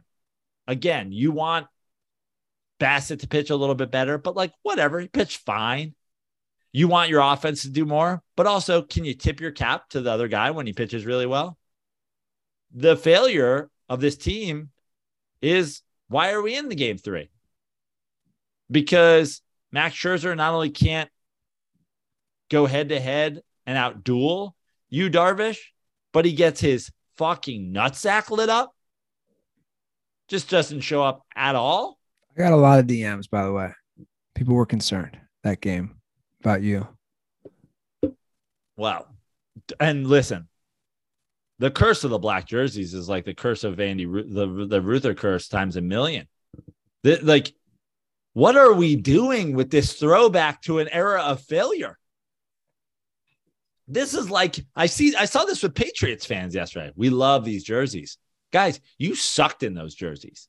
You won fucking oh, 45 Super Bowls since you went to the fucking silver. Don't ever change your fucking jersey. What are you talking about? This uh, uh Mets Friday throw like I've seen Seinfeld and people complain about the trumpets. I don't give a fuck about the trumpet, the smoke coming out of the dugouts. Forget all that. This throw, we've never done anything in black jerseys. Why would we come out in black jerseys on a Friday night and then put Max Scherzer in them? Horrible. The black jerseys gotta go. But that's not what was wrong with this team. It didn't help. Well, I just want to say, Joe, while your team lost, my uh my Reds West team moved on. So I'm, I'm proud of the Yeah. the Seattle Mariners, led by former Reds players, which I'm joking, but not joking, you know? Yeah. I mean, Like game one, Castillo throws a gem of the game, two Yeah. of the three RBIs, Suarez. I mean, dude, yeah, look at look at by the way, look at the game Castillo threw. Look at the game the uh Bieber, I think, went out and threw. Look at all the games, like all these guys. The first, the first couple games of the uh, that Wheeler threw. Look at all the in the series. All of those game ones, all dominant pitching performances by the teams that won, including Yu Darvish, not Max Scherzer. Where like yeah. Max Scherzer spent the whole year I mean, he's shit to bed. taking I, I I came with an icy cold approach to Max Scherzer. Didn't want him. We got him. We paid for him. Thank God there's no salary cap in baseball because obviously we overpaid. He chiseled away at me the whole year. And then when time came, he doesn't show up in Atlanta and he doesn't show up in at home in game one of the playoffs.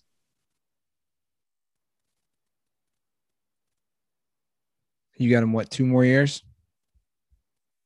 Yeah. Three year deal. Well, look, Which, the, by the way, I don't give a fuck about that. Again, there's no The- salary cap. I'll Steve say the Cohen- good news. The good news is like like you have an owner who's going to pay for whoever. theoretically, Money's not an issue. It shouldn't be. theoretically, right? But that's where the Mets have to be right now. Theoretically, yeah, you have to go re-sign fucking Nimmo. What are you gonna do? Oh, you don't know what you have in Jacob Degrom? I don't care. I don't care if you don't know what you have in Jacob Degrom. Pay him. Pay them all. Pay them the fuck all. Also, you should have traded for Soto. Paid him. I mean, they got outdone.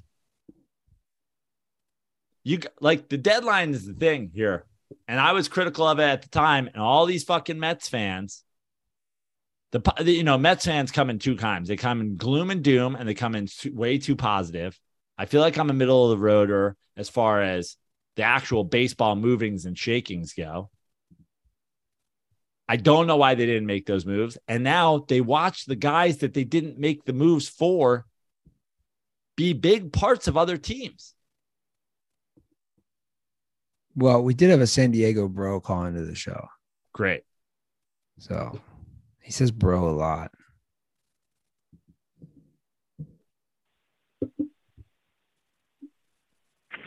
Yo, bros, calling from San Diego.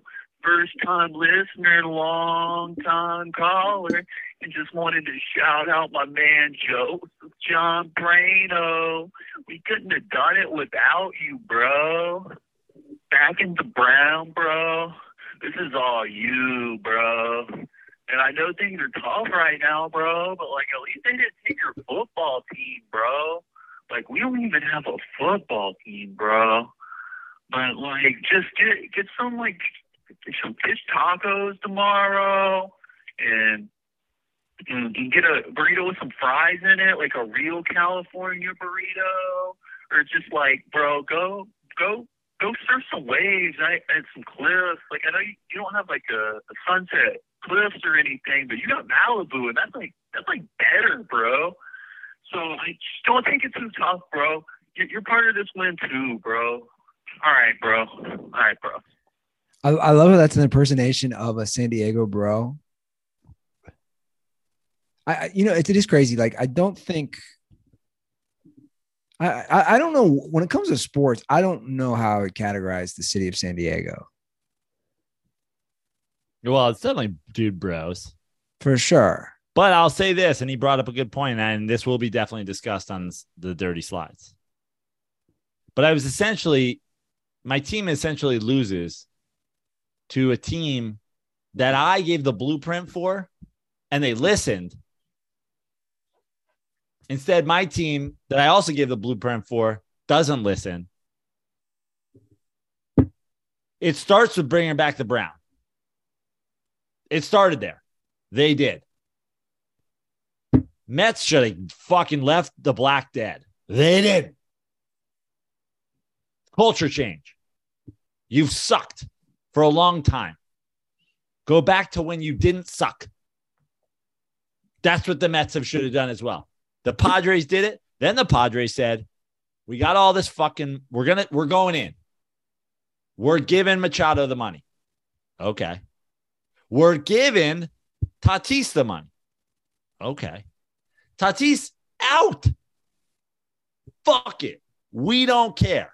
We're going to trade a bunch of the young guys and get Soto. We don't even know if we're giving him the money yet, but we're in. You put your nutsack on the table and then you double down. The Mets brought back the black, spent the money, and then started playing careful when the time came to fucking nut up. And they lost to the team that did nut up.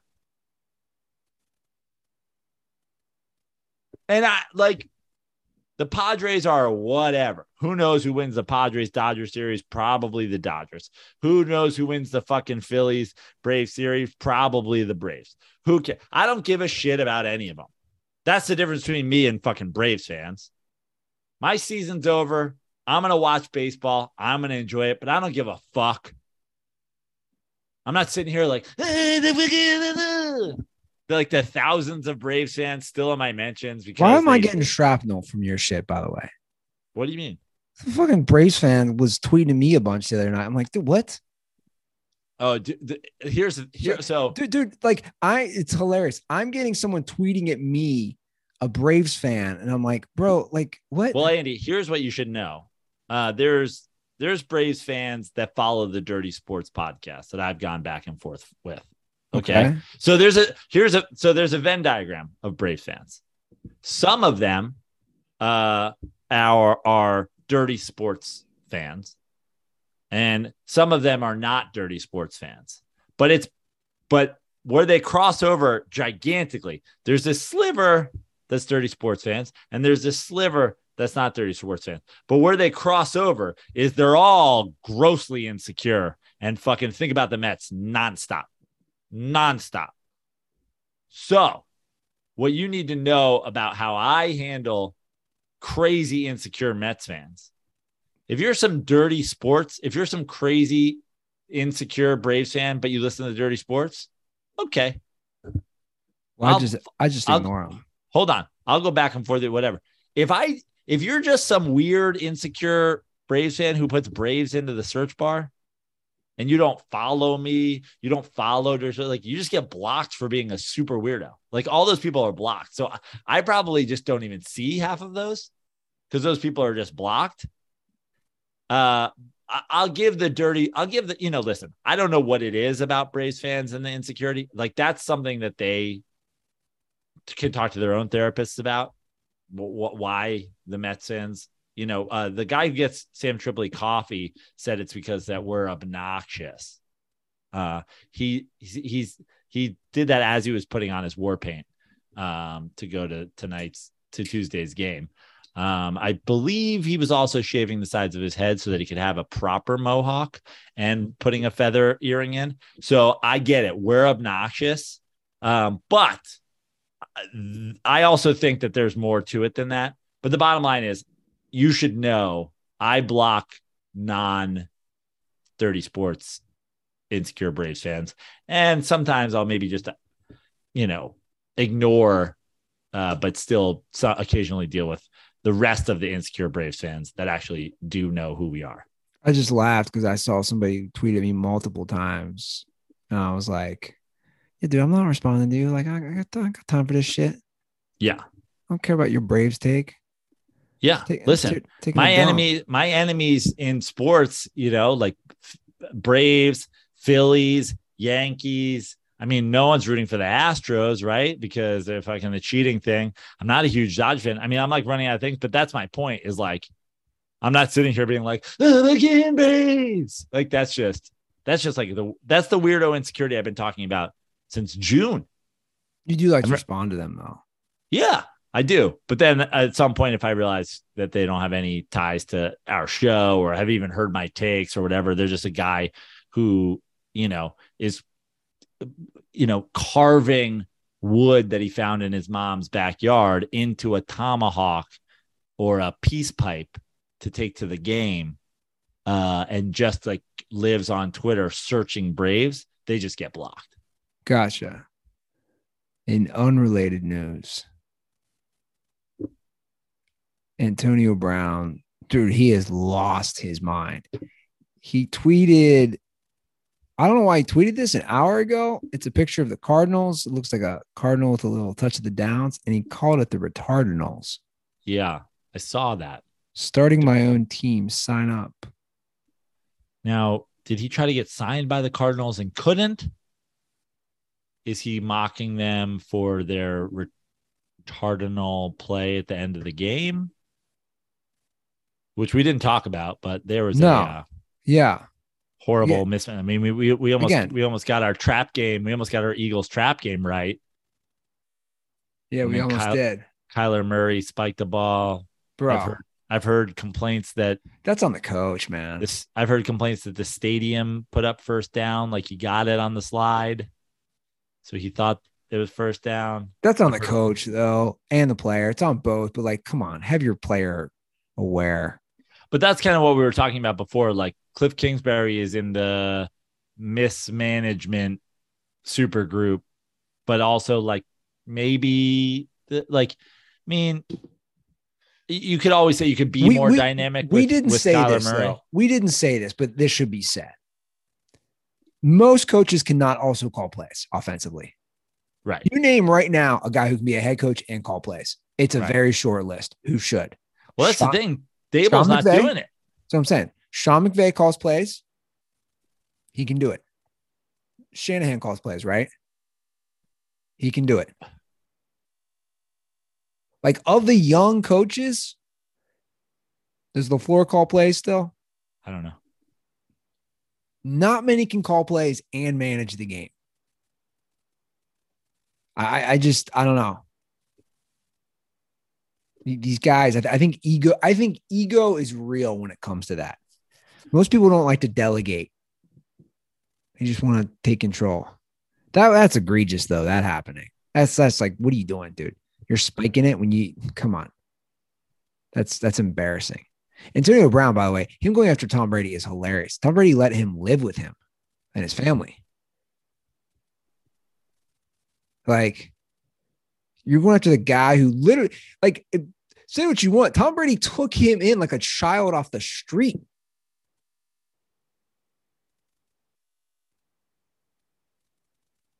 Bro, the amount of concussions this year. It's out of control. I don't know. I don't know what's happening in the NFL. I don't know, but I want to get this bad boy up. We, we can continue that conversation. We had a call about that for another episode. Let me let me get this bad boy up on the Yeah. And for the record, if you're still listening, dude, Apple just sucks now. I don't trust them. They, they've been shitty with our podcast. If you have the option for Spotify, listen to us on Spotify. I'm just gonna say it. But also, like, aren't how many other options are there? What if what if I was like Andy? I don't like Spotify. Stitcher, SoundCloud, YouTube, Google, Okay. Pl- Google Play, Okay, exactly. So like, guys, Amazon. No, I know. I'm just saying this because the majority of our listeners, according to our analytics, are still Apple. right? That's definitely changing. I've seen it. I mean, it's it's definitely moving Spotify, but I like my point is if you have the option as far as like Maybe just subscribe to us on Apple Music or on uh, Amazon Music or Google Play or something like that, just to because. And then if you go to check and we're not there, maybe then you just go check that other one that you subscribe to us on and you listen, just like a Or just- backup plan. or just I think that subscribe to us be- on Spotify. Yeah. I mean, I know spot like I'm not a Spotify guy. I don't have Spotify premium. I'm an Apple Music guy. I got you. You know what I'm saying? Yeah. Spotify's going to take, they're already taking into that market uh, from everything I read. They're, they're, they're betting big on podcast. All right. Regardless, follow us on Twitter and Instagram at the Dirty Sports. Also on TikTok. I always forget. That's right. I'm demanding some Andy Ruther TikTok content this week. Okay. Let's go. Let's go. Maybe do a Zac Taylor rant. Can we dig up some stats? Yeah. To my knowledge, I could Give be me- wrong on this. I think all the fourth, maybe all but one, the fourth down calls this year have like just an in they they've been they've been the difference. Right? Hmm. Like like like they went for it on fourth against the Steelers, they lose by three. They go for it on fourth here, they lose by three. Like to my knowledge, they've always had a game where like they've had a bunch of instances. I could do one. We'll see. I have to download TikTok then. I'm at Joe Prano on all social media except for Twitter, where I remain at Fix Your Life. Uh, I will be in Lake Tahoe this weekend. We're doing the Boys and Girls Club golf tournament. Me, Andy Lazarus, Dennis Gubbins, Pete Sestaro. Uh, we're going to be doing a charity event, uh, a charity comedy show at McDuff's Pub in South Lake Tahoe on Sunday night. Tickets available on the Boys and Girls Club of Lake Tahoe Instagram, on McDuff's Pub Instagram, on my Instagram. Go find those. And if you're in the area, come to that. Also, have a bunch of shows uh, in and around Los Angeles, California coming up in the near future. I will be in uh, Ventura next weekend for a show at Satakoya Golf Club. Um, I will be basically, you know, all around joeprano.com forward slash shows for my shows here and my shows on the road, which of which I have many and many more to come. So keep your eye on that or just follow me on Instagram at Joe Prano, where I usually post all my flyers. Cool. All right, guys, that's our show. Thanks for sticking with us. We'll see you in a few days. And as always, stay dirty.